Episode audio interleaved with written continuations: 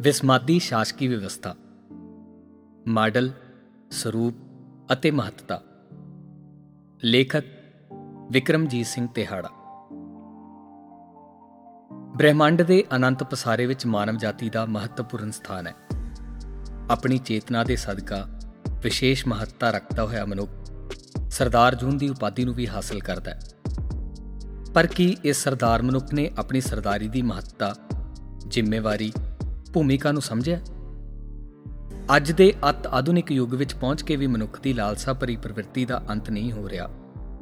ਉਹ ਅਨੇਕਾਂ ਸਮੱਸਿਆਵਾਂ ਨਾਲ ਘਿਰਿਆ ਪਿਆ ਜਿਨ੍ਹਾਂ ਦੇ ਸਿੱਟੇ ਵਜੋਂ ਉਸ ਨੂੰ ਆਪਣਾ ਅੰਤ ਸਾਫ਼ ਦਿਖਾਈ ਦੇ ਰਿਹਾ ਬੌਧਿਕ ਵਿਕਾਸ ਦੇ ਨਾਲ ਮਨੁੱਖ ਨੇ ਕਈ ਸਿਧਾਂਤਾਂ ਅਤੇ ਜੀਵਨ ਮਾਡਲਾਂ ਨੂੰ ਘੜਿਆ ਅਤੇ ਉਹਨਾਂ ਨੂੰ ਲਾਗੂ ਕਰਨ ਦੀ ਕੋਸ਼ਿਸ਼ ਵੀ ਕੀਤੀ ਹੈ।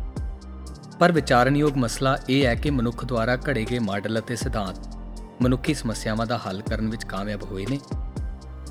ਕਿ ਉਹਨਾਂ ਨੇ ਆਦਰਸ਼ਕ ਮਨੁੱਖ ਅਤੇ ਸਮਾਜ ਦੀ ਸਿਰਜਣਾ ਕੀਤੀ, ਜਿਸ ਵਿੱਚ ਮਾਨਵੀ ਹਿੱਤਾਂ ਦੀ ਪੂਰਤੀ ਦੇ ਨਾਲ ਮਨੁੱਖ ਬ੍ਰਹਿਮੰਡ ਅਤੇ ਕੁਦਰਤ ਦੇ ਨਾਲ ਵੀ ਸੰਤੁਲਨ ਨੂੰ ਕਾਇਮ ਰੱਖ ਸਕੇ? ਪਰ ਅਸੀਂ ਦੇਖਦੇ ਹਾਂ ਕਿ ਅਜਿਹਾ ਕੁਝ ਵੀ ਨਹੀਂ ਹੋਇਆ। ਮਨੁੱਖੀ ਲਾਲਸਾ ਵੱਧਦੀ ਗਈ। ਮਨੁੱਖ ਨੇ ਆਪਣੇ ਸਵਾਰਥ ਅਤੇ ਨਿੱਜੀ ਹਿੱਤਾਂ ਦੀ ਪੂਰਤੀ ਲਈ ਕਿਸੇ ਵੀ ਕੁਦਰਤੀ ਪ੍ਰਬੰਧ ਦੀ ਪਰਵਾਹ ਨਾ ਕੀਤੀ। ਉਸਨੇ ਕੁਦਰਤੀ ਸਾਧਨਾ ਦੀ ਦੁਰਵਰਤੋਂ ਦੇ ਨਾਲ-ਨਾਲ ਕੁਦਰਤੀ ਪ੍ਰਬੰਧ ਵਿੱਚ ਦਖਲ ਦੇਣਾ ਆਰੰਭ ਕਰ ਦਿੱਤਾ। ਆਪਣੇ ਜੀਵਨ ਦੇ ਵਿਕਾਸ ਨੂੰ ਅੱਖੋਂ ਪਰੋਖੇ ਕਰਕੇ ਅਤੇ ਤਾਕਤ ਦੇ ਨਸ਼ੇ ਵਿੱਚ ਡਿੰਗਾ ਮਾਰਦਾ ਮਨੁੱਖ ਆਪਣੀ ਜਾਤ ਨੂੰ ਹੀ ਪੈਰਾਂ ਹੇਠ ਲਿਤਾੜਨ ਲੱਗਾ। ਵਿਸ਼ਵ ਨੂੰ ਦੋ ਭਿਆਨਕ ਯੁੱਧਾਂ ਦਾ ਸਾਹਮਣਾ ਕਰਨਾ ਪਿਆ। ਕੁਦਰਤ ਦੇ ਆਨੰਦਾਂ ਤੇ ਖੇੜਿਆਂ ਨੂੰ ਭੂਗੋਲਿਕ ਹੱਦਾਬੰਦੀ ਦੇ ਦੁਆਰਾ ਸੀਮਤ ਕਰ ਦਿੱਤਾ ਗਿਆ। ਮਨੁੱਖ ਆਪਣੀ ਹੀ ਬਣਾਈ ਕੈਦ ਵਿੱਚ ਕੈਦੀ ਬਣ ਗਿਆ।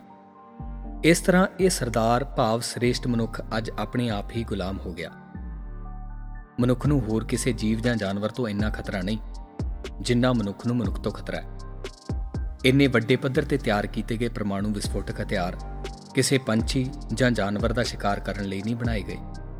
ਇਹ ਤਾਂ ਮਨੁੱਖ ਨੇ ਆਪਣੇ ਲਈ ਹੀ ਬਣਾਏ ਨੇ। ਇੱਕ ਦੂਜੇ ਪ੍ਰਤੀ ਪੈਦਾ ਹੋਈ ਅਜਿਹੀ ਅਸੁਰੱਖਿਆ ਅਤੇ ਡਰ ਦੀ ਭਾਵਨਾ ਨੂੰ ਕਿਸੇ ਵੀ ਯੋਗ ਪ੍ਰਬੰਧ ਦੁਆਰਾ ਦੂਰ ਨਹੀਂ ਕੀਤਾ ਗਿਆ। ਮਨੁੱਖੀ ਜੀਵਨ ਮਾਡਲ ਇਸ ਡਰ ਨੂੰ ਦੂਰ ਕਰਨ ਵਿੱਚ ਨਾਕਾਮਯਾਬ ਰਹੇ ਜਿਸ ਦੇ ਸਿੱਟੇ ਵਜੋਂ ਵਿਸ਼ਵ ਯੁੱਧ ਵਿੱਚ ਅਜਿਹੀਆਂ ਅਨੇਕਾਂ ਸਮੱਸਿਆਵਾਂ ਦਾ ਜਨਮ ਹੋਇਆ ਅਤੇ ਇਹਨਾਂ ਸਮੱਸਿਆਵਾਂ ਦਾ ਹੱਲ ਕਿਸੇ ਵੀ ਮਨੁੱਖੀ ਮਾਡਲ ਦੁਆਰਾ ਹੁੰਦਾ ਦਿਖਾਈ ਨਹੀਂ ਦੇ ਰਿਹਾ। ਇਸ ਲਈ ਅੱਜ ਜਿਸ ਮਹੱਤਵਪੂਰਨ ਚੁਣੌਤੀ ਦਾ ਸਾਹਮਣਾ ਅਸੀਂ ਕਰ ਰਹੇ ਹਾਂ ਉਸ ਦੇ ਹੱਲ ਲਈ ਸਾਨੂੰ ਫਿਰ ਤੋਂ ਕੁਦਰਤ ਵੱਲ ਪਰਤਣਾ ਪਵੇਗਾ। ਕੁਦਰਤ ਕੁਦਰਤ ਤੋਂ ਅੱਗੇ ਬ੍ਰਹਿਮੰਡ ਅਤੇ ਬ੍ਰਹਿਮੰਡ ਸਿਰਜਕ ਪਰਮਾਤਮਾ ਦੀ ਸ਼ਰਨ ਵਿੱਚ ਜਾਣਾ ਹੀ ਅੱਜ ਸਾਡੇ ਕੋਲ ਯੋਗ ਅਤੇ ਢੁਕਮਾ ਹੱਲ ਬਚਿਆ ਪਰਮ ਸੱਤਾ ਪਰਮਾਤਮਾ ਦੀ ਰੱਬੀ ਹਕੂਮਤ ਹੀ ਅਜਿਹਾ ਪ੍ਰਬੰਧ ਹੈ ਜੋ ਸਾਡੀਆਂ ਸਾਰੀਆਂ ਸਮੱਸਿਆਵਾਂ ਦਾ ਹੱਲ ਹੈ। ਇਸ ਲਈ ਅੱਜ ਸਾਡਾ ਫਰਜ਼ ਬਣਦਾ ਹੈ ਕਿ ਅਸੀਂ ਇਸ ਦਿਸ਼ਾ ਵੱਲ ਕਦਮ ਉਠਾਈਏ ਅਤੇ ਆਪਣੇ ਮੂਲ ਸੱਚ ਪ੍ਰਤੀ ਜਾਗਰੂਕ ਹੋਈਏ। ਵਿਸਮਾਦੀ ਸ਼ਾਸਕੀ ਵਿਵਸਥਾ ਨੂੰ ਕਾਇਮ ਕੀਤਾ ਜਾਵੇ, ਜਿਸ ਦੁਆਰਾ ਖੇੜਿਆਂ ਭਰਪੂਰ ਵਿਸਮਾਦੀ ਆਦਰਸ਼ਕ ਮਨੁੱਖ ਅਤੇ ਸਮਾਜ ਦੀ ਸਿਰਜਣਾ ਹੋਵੇਗੀ। ਵਿਸਮਾਦੀ ਸ਼ਾਸਕੀ ਵਿਵਸਥਾ ਵਿਕਾਸ ਤੋਂ ਅੱਗੇ ਵਿਕਾਸ ਤੇ ਆਧਾਰਿਤ ਹੈ। ਇਸ ਸ਼ਾਸਕੀ ਵਿਵਸਥਾ ਵਿੱਚ ਵਿਸਮਾਦ ਨੂੰ ਪ੍ਰਮੁੱਖਤਾ ਦਿੱਤੀ ਜਾਂਦੀ ਹੈ, ਜਿੱਥੇ ਸਮਾਜਵਾਦ ਅਤੇ ਸਾਮਵਾਦ ਪੂੰਜੀ ਕੇਂਦਰਿਤ ਨੇ। ਪੂੰਜੀਵਾਦ ਵਿੱਚ ਪੂੰਜੀ ਨੂੰ ਸਾਹਮਣੇ ਰੱਖ ਕੇ ਹਰ ਪ੍ਰਬੰਧ ਉਲੀਕਿਆ ਜਾਂਦਾ ਹੈ, ਜਿੱਥੇ ਪੂੰਜੀ ਦੇ ਨਫੇ ਅਤੇ ਨੁਕਸਾਨ ਦਾ ਮੁੱਦਾ ਪ੍ਰਮੁੱਖ ਹੁੰਦਾ ਹੈ। ਇਸ ਪ੍ਰਕਾਰ ਸਾਰੇ ਸਮਾਜਿਕ ਰਿਸ਼ਤੇ ਅਤੇ ਰਾਜਨੀਤਿਕ ਪ੍ਰਬੰਧਾਂ ਨੂੰ ਪੂੰਜੀ ਪ੍ਰਭਾਵਿਤ ਕਰਦੀ ਹੈ। ਮਨੋਵਿਗਿਆਨਕ ਪੱਖ ਤੋਂ ਮਨੁੱਖੀ ਮਾਨਸਿਕ ਵਿਵਸਥਾ ਵੀ ਪੂੰਜੀ ਦੁਆਰਾ ਪ੍ਰਭਾਵਿਤ ਹੁੰਦੀ ਹੈ, ਜਿਸ ਵਿੱਚ ਮਨੁੱਖ ਲਾਲਚੀ ਅਤੇ ਸਵਾਰਥੀ ਬਣ ਜਾਂਦਾ ਹੈ, ਜਿਸ ਕਾਰਨ ਸਾਰੇ ਸਮਾਜੀ ਪ੍ਰਬੰਧਾਂ ਵਿੱਚ ਵਿਗਾੜ ਆ ਜਾਂਦਾ ਹੈ। ਵਿਸਮਾਦੀ ਸ਼ਾਸਕੀ ਵਿਵਸਥਾ ਮਾਨਵ ਜਾਤੀ ਲਈ ਤੀਸਰਾ ਬਦਲ ਹੈ, ਜੋ ਮਨੁੱਖ ਲਈ ਖੇੜਿਆਂ ਭਰਪੂਰ ਆਨੰਦਮਈ ਅਤੇ ਵਿਕਾਸਮਈ ਪ੍ਰਬੰਧ ਦੀ ਸਿਰਜਣਾ ਕਰਦਾ ਹੈ। ਭਾਈ ਹਰਸਿਮਰਨ ਸਿੰਘ ਨੇ ਆਪਣੀਆਂ ਰਚਨਾਵਾਂ ਵਿੱਚ ਇਸ ਸੰਬੰਧੀ ਖੋਜ ਅਤੇ ਪੂਰਾ ਮਾਡਲ ਵਿਆਖਿਆ ਸਹਿਤ ਪੇਸ਼ ਕੀਤਾ ਹੈ। ਪਰਮਾਤਮਾ ਤੋਂ ਸਿਰਜਿਆ ਗਿਆ ਬ੍ਰਹਿਮੰਡ ਅਤੇ ਕੁਦਰਤ ਵਿਸਮਾਦ ਦਾ ਸਰੋਤ ਹੈ। ਜਿਸ ਵਿੱਚ ਬ੍ਰਹਿਮੰਡ ਦੇ ਅਨੰਤ ਪਸਾਰੇ ਅਤੇ ਰਹੱਸਮਈ ਭੇਦਾਂ ਨੂੰ ਦੇਖਦੇ ਹੋਏ ਮਨੁੱਖ ਹੈਰਾਨ ਹੋ ਜਾਂਦਾ ਹੈ ਅਤੇ ਉੱਥੇ ਹੀ ਕੁਦਰਤ ਦੀ ਵੰਸਵੰਤਾ ਅਤੇ ਵਰਤਾਰੇ ਵਿਸਮਾਦ ਹੀ ਨੇ। ਗੁਰੂ ਨਾਨਕ ਦੇਵ ਜੀ ਆਸਾ ਦੀ ਵਾਰ ਵਿੱਚ ਫਰਮਾਉਂਦੇ ਨੇ, ਵਿਸਮਾਦ ਨਾਦ, ਵਿਸਮਾਦ ਵੇਦ, ਵਿਸਮਾਦ ਜੀ, ਵਿਸਮਾਦ ਭੇਦ। ਵਿਸਮਾਦ ਰੂਪ, ਵਿਸਮਾਦ ਰੰਗ, ਵਿਸਮਾਦ ਨਾਗੇ, ਫਿਰਹਿ ਜੰਤ। ਵਿਸਮਾਦ ਪੌਣ ਵਿਸਮਾਦ ਪਾਣੀ, ਵਿਸਮਾਦ ਅਗਨੀ ਖੇਡਹਿ ਵਿਡਾਣੀ। ਵਿਸਮਾਦ ਧਰਤੀ, ਵਿਸਮਾਦ ਖਾਣੀ, ਵਿਸਮਾਦ ਸਾਧ ਲੱਗਹਿ ਪ੍ਰਾਣੀ। ਵਿਸਮਾਦ ਸੰਯੋਗ, ਵਿਸਮਾਦ ਵਿਯੋਗ, ਵਿਸਮਾਦ ਭੁਖ, ਵਿਸਮਾਦ ਭੋਗ। ਵਿਸਮਾਦ ਸਿਫਤ, ਵਿਸਮਾਦ ਸਲਾਹ, ਵਿਸਮਾਦ ਉਜੜ, ਵਿਸਮਾਦ ਰਾ ਵਿਸਮਾਦ ਨੇੜੇ, ਵਿਸਮਾਦ ਦੂਰ, ਵਿਸਮਾਦ ਦੇਖੈ ਹਾਜ਼ਰਾ ਹਜ਼ੂਰ। ਵੇਖ ਵਿਡਾਣ, ਰਹਾ ਵਿਸਮਾਦ, ਨਾਨਕ ਬੂਝਣ, ਪੂਰੇ ਭਾਗ। ਅੰਗ 464 ਇਸ ਪ੍ਰਕਾਰ ਵਿਸਮਾਦੀ ਵਿਵਸਥਾ ਸਾਨੂੰ ਕੁਦਰਤ ਦੇ ਨੇੜੇ ਲੈ ਕੇ ਜਾਣ ਵਾਲੀ ਹੈ। ਅਸੀਂ ਕੁਦਰਤ ਦਾ ਹਿੱਸਾ ਹਾਂ। ਕੁਦਰਤੀ ਪ੍ਰਬੰਧ ਵਿੱਚ ਸਾਡਾ ਅਹਿਮ ਯੋਗਦਾਨ ਅਤੇ ਜ਼ਿੰਮੇਵਾਰੀ ਹੈ ਕਿ ਅਸੀਂ ਆਪਣੀ ਚੇਤਨਤਾ ਸਦਕਾ ਕੁਦਰਤੀ ਪ੍ਰਬੰਧ ਦਾ ਸੰਤੁਲਨ ਕਾਇਮ ਰੱਖੀਏ। ਪਰ ਅੱਜ ਦਾ ਮਨੁੱਖ ਇਸ ਦੇ ਬਿਲਕੁਲ ਹੀ ਉਲਟ ਹੋ ਗਿਆ। ਕੁਦਰਤ ਪਾਸ ਸਾਡੇ ਲਈ ਬਹੁਤ ਕੁਝ ਹੈ, ਪਰ ਮਨੁੱਖੀ ਲਾਲਸਾ ਦੀ ਪੂਰਤੀ ਵਾਸਤੇ ਨਹੀਂ ਹੈ। ਮਨੁੱਖ ਕੁਦਰਤੀ ਪ੍ਰਬੰਧਾਂ ਵਿੱਚ ਵਿਗਾੜ ਪਾ ਰਿਹਾ ਜੋ ਕਿ ਸਰਾਸਰ ਗਲਤ ਹੈ। ਅੱਜ ਸਾਡੇ ਸਾਹਮਣੇ ਜੋ ਵੀ ਸਮੱਸਿਆਵਾਂ ਨੇ, ਉਹਨਾਂ ਦੇ ਹੱਲ ਲਈ ਕੁਦਰਤ ਮੁਖੀ ਪ੍ਰਬੰਧ ਸਿਰਜਣਾ ਪਵੇਗਾ। ਇਸ ਨਾਲ ਅਸੀਂ ਕੁਦਰਤ ਦੇ ਨਾਲ-ਨਾਲ ਕਾਦਰ ਦੇ ਵੀ ਨੇੜੇ ਹੋ ਜਾਵਾਂਗੇ। ਸਾਡਾ ਸ਼ਾਸਨ ਪ੍ਰਬੰਧ ਹਮੇਸ਼ਾ ਹੀ ਪੂੰਜੀਪਤੀ ਵਿਅਕਤੀਆਂ ਦੇ ਹੱਥ ਵਿੱਚ ਰਿਹਾ ਹੈ। ਜੋ ਆਪਣੇ ਨਿੱਜ ਸਵਾਰਥਿਤ ਸ਼ਾਸਨ ਪ੍ਰਬੰਧ ਨੂੰ ਪ੍ਰਭਾਵਿਤ ਕਰਦੇ ਆਏ ਨੇ। ਇਤਿਹਾਸ ਵਿੱਚ ਅਸੀਂ ਅਜਿਹੀਆਂ ਅਨੇਕਾਂ ਘਟਨਾਵਾਂ ਦੇਖ ਸਕਦੇ ਹਾਂ, ਜਿਨ੍ਹਾਂ ਵਿੱਚ ਨਿੱਜੀ ਲਾਭਾਂ ਲਈ ਬਸਤੀਆਂ ਕਾਇਮ ਕਰਨ ਲਈ ਹਮੇਸ਼ਾ ਆਪਸੀ ਜਦੋਜਹਿਦ ਜਾਰੀ ਰਹੀ। ਇਹ ਸ਼ਾਸਨ ਪ੍ਰਬੰਧ ਨੇ ਲੋਕਾਂ ਤੋਂ ਆਜ਼ਾਦੀ ਖੋ ਲਈ। ਆਜ਼ਾਦੀ ਦੇ ਅਰਥ ਬਦਲ ਦਿੱਤੇ ਗਏ। ਪਰਜਾ ਰਾਜਨੀਤਿਕ ਲੋਕਾਂ ਲਈ ਕੇਵਲ ਵਸਤੂ ਮਾਤਰ ਬਣ ਕੇ ਹੀ ਰਹਿ ਗਈ। ਲੋਕਾਂ ਨੂੰ ਵਰਤਿਆ ਗਿਆ। ਉਹਨਾਂ ਨੂੰ ਮਾਮੂਲੀ ਸੁੱਖ ਸਹੂਲਤਾਂ ਉਪਲਬਧ ਕਰਵਾ ਕੇ ਜੀਵਨ ਦੇ ਖੇੜੇ ਅਤੇ ਆਜ਼ਾਦ ਸੋਚ ਤੋਂ ਦੂਰ ਰੱਖਿਆ ਗਿਆ। ਅਜੋਕੇ ਸਮੇਂ ਵਿੱਚ ਵੀ ਅਜਿਹਾ ਹੀ ਹਾਲ ਹੈ। ਪੂਰੇ ਵਿਸ਼ਵ ਵਿੱਚ ਸਰਦਾਰੀ ਕਾਇਮ ਕਰਨ ਦੀ ਦੌੜ ਜਾਰੀ ਹੈ, ਜਿਸ ਵਿੱਚ ਆਮ ਲੋਕਾਂ ਨੂੰ ਸ਼ਰਿਆਮ ਲਤਾੜਿਆ ਜਾ ਰਿਹਾ ਹੈ। ਇਸ ਸ਼ਾਸਨ ਪ੍ਰਬੰਧ ਨੇ ਸਾਡੇ ਸਾਹਮਣੇ ਅਨੇਕਾਂ ਸਮੱਸਿਆਵਾਂ ਖੜੀਆਂ ਕਰ ਦਿੱਤੀਆਂ ਨੇ, ਜਿਸ ਵਿੱਚ ਪ੍ਰਮੁੱਖ ਡਰ ਅਤੇ ਅਸੁਰੱਖਿਆ ਦੀ ਭਾਵਨਾ ਨੂੰ ਲੋਕਾਂ ਦੀ ਮਾਨਸਿਕਤਾ ਤੇ ਥੋਪ ਦਿੱਤਾ ਗਿਆ ਇਸ ਲਈ ਅਜਿਹੇ ਸ਼ਾਸਨੀ ਪ੍ਰਬੰਧ ਦਾ ਬਦਲ ਬਹੁਤ ਜ਼ਰੂਰੀ ਹੈ। ਇਸ ਪ੍ਰਬੰਧ ਦੇ ਬਦਲ ਵਜੋਂ ਸਾਡੇ ਪਾਸ ਵਿਸਮਾਤੀ ਸ਼ਾਸਕੀ ਪ੍ਰਬੰਧ ਹੈ, ਜਿਸ ਦਾ ਮਾਡਲ ਸਿੱਖ ਗੁਰੂ ਸਾਹਿਬਾਨ ਦੁਆਰਾ ਸਿਰਜਿਆ ਗਿਆ। ਗੁਰੂ ਗ੍ਰੰਥ ਸਾਹਿਬ ਜੀ ਇਸ ਦਾ ਨਕਸ਼ਾ ਤਿਆਰ ਕਰਦੇ ਨੇ ਅਤੇ ਸਾਨੂੰ ਅਜਿਹੇ ਪ੍ਰਬੰਧ ਨੂੰ ਸਿਰਜਣ ਲਈ ਪ੍ਰੇਰਣਾ ਵੀ ਦਿੰਦੇ ਨੇ।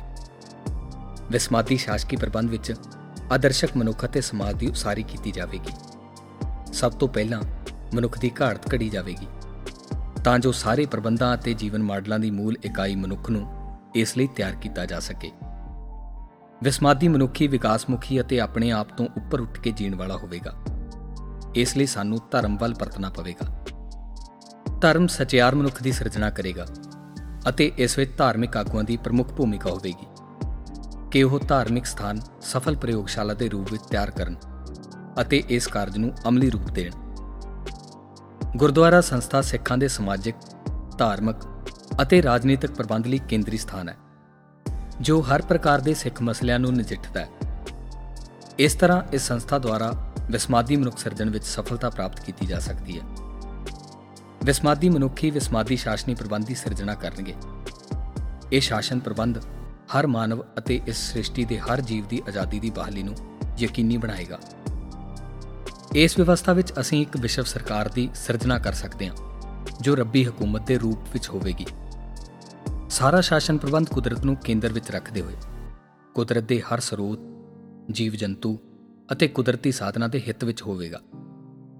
ਮਨੁੱਖ ਲਈ ਇੱਥੇ ਇਹ ਚੁਣੌਤੀ ਹੋਵੇਗੀ ਕਿ ਉਸ ਨੂੰ ਸਹਿਜਮਈ ਬਣਨਾ ਪਵੇਗਾ।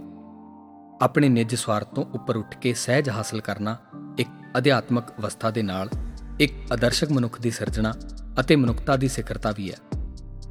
ਇਹ ਪ੍ਰਬੰਧ ਇਕਹਿਰੇਵਾਦ ਤੋਂ ਉੱਪਰ ਬਹੁਪੱਖੀ ਹੋਵੇਗਾ। ਇਸ ਸਾਸ਼ਕੀ ਵਿਵਸਥਾ ਵਿੱਚ ਹਰ ਧਰਮ, ਸੱਭਿਆਚਾਰ ਅਤੇ ਸਮਾਜ ਦਾ ਵਿਕਾਸ ਯਕੀਨੀ ਬਣਾਇਆ ਜਾਵੇਗਾ। ਜਿਸ ਨਾਲ ਵਿਸ਼ਵ ਦੀ ਵੰਸਵੰਤਾ ਇੱਕ ਗੁਲਦਸਤੇ ਦੀ ਤਰ੍ਹਾਂ ਸੁੰਦਰ ਦਿਖਾਈ ਦੇਵੇਗੀ। ਇੱਕ ਵਿਸ਼ਵ ਨਾਗਰਿਕ ਦੀ ਸਿਰਜਣਾ ਇਸ ਪ੍ਰਕਾਰ ਹੀ ਸੰਭਵ ਹੈ। ਅੱਜ ਹਰ ਵਿਅਕਤੀ ਆਪਣੇ ਆਪ ਨੂੰ ਕਿਸੇ ਨਾ ਕਿਸੇ ਦੇਸ਼ ਦਾ ਨਾਗਰਿਕ ਮੰਨਦਾ ਹੈ। ਉਹ ਆਪਣੇ ਦੇਸ਼ ਪ੍ਰਤੀ ਤਾਂ ਸ਼ਾਇਦ ਫਰਜ਼ਾਂ ਨੂੰ ਪਛਾਣ ਲਵੇ, ਪਰ ਵਿਸ਼ਵ ਪ੍ਰਤੀ ਆਪਣੇ ਕਿਸੇ ਵੀ ਫਰਜ਼ ਦੀ ਨਿਸ਼ਾਨਦੇਹੀ ਨਹੀਂ ਕਰਦਾ। ਇਸ ਲਈ ਜ਼ਰੂਰੀ ਹੈ ਕਿ ਵਿਸ਼ਵ ਨਾਗਰਿਕ ਦੀ ਸਿਰਜਣਾ ਹੋਵੇ, ਜੋ ਕਿ ਪੂਰੇ ਵਿਸ਼ਵ ਪ੍ਰਤੀ ਜਾਗਰੂਕ ਅਤੇ ਵਿਸ਼ਵ ਵਿਕਾਸ ਲਈ ਆਪਣੇ ਯੋਗਦਾਨ ਨੂੰ ਯਕੀਨੀ ਬਣਾਵੇ। ਇਸ ਤਰ੍ਹਾਂ ਵਿਸਮਾਦੀ ਯੁੱਗ ਦੀ ਸ਼ੁਰੂਆਤ ਹੋਵੇਗੀ। ਇਹ ਵਿਸਮਾਦੀ ਯੁੱਗ ਸਾਨੂੰ ਕਾਦਰ ਅਤੇ ਕੁਦਰਤ ਦੀ ਗੋਦ ਵਿੱਚ ਲੈ ਜਾਵੇਗਾ, ਜਿੱਥੇ ਅਸੀਂ ਮਹਿਕਦੀ ਹੋਈ ਕੁਦਰਤ ਨਾਲ ਇਕਸੁਰ ਹੋ ਕੇ ਵਿਕਾਸਮੁਖੀ ਜੀਵਨ ਬਤੀਤ ਕਰਾਂਗੇ। ਸੋ ਅੰਤ ਵਿੱਚ ਅਸੀਂ ਕਹਿ ਸਕਦੇ ਹਾਂ ਕਿ ਵਿਸਮਾਦੀ ਸ਼ਾਸਕੀ ਵਿਵਸਥਾ ਹੀ ਸਾਡੇ ਕੋਲ ਇੱਕੋ ਹੀ ਹੱਲ ਹੈ, ਜਿਸ ਨਾਲ ਮਾਨਵੀ ਹੋਂਦ ਅਤੇ ਧਰਤੀ ਨੂੰ ਬਚਾਇਆ ਜਾ ਸਕਦਾ ਹੈ। ਮਨੁੱਖਤਾ ਵਿੱਚ ਪਿਆਰ, ਏਕਤਾ ਅਤੇ ਖੇੜਿਆਂ ਨੂੰ ਕਾਇਮ ਰੱਖਣ ਲਈ ਇਸ ਪ੍ਰਬੰਧ ਦੀ ਮਹੱਤਵਪੂਰਨ ਲੋੜ ਹੈ। ਸਾਨੂੰ ਇਸ ਪ੍ਰਤੀ ਜਾਗਰੂਕ ਹੋਣ ਅਤੇ ਗਹਿਰੇ ਚਿੰਤਨ ਦੀ ਲੋੜ ਹੈ, ਜਿਸ ਦੁਆਰਾ ਅਜਿਹੇ ਪ੍ਰਬੰਧ ਨੂੰ ਅਮਲੀ ਰੂਪ ਵਿੱਚ ਲਾਗੂ ਕੀਤਾ ਜਾ ਸਕੇ। ਸਰੋਤਿਓ, ਅਸੀਂ ਉਮੀਦ ਕਰਦੇ ਹਾਂ ਕਿ ਤੁਹਾਨੂੰ ਸਾਡੀ ਅੱਜ ਦੀ ਇਹ ਬੋਲਦੀ ਲਿਖਤ ਜ਼ਰੂਰ ਪਸੰਦ ਆਈ ਹੋਵੇਗੀ।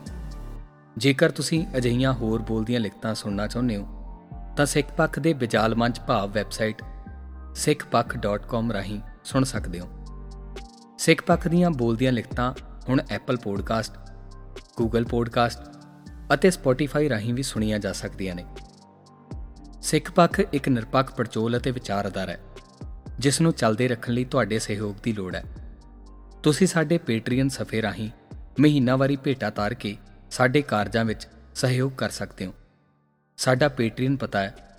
patreon.com/sikhpakh ਵਾਹਿਗੁਰੂ ਜੀ ਕਾ ਖਾਲਸਾ, ਵਾਹਿਗੁਰੂ ਜੀ ਕੀ ਫਤਿਹ।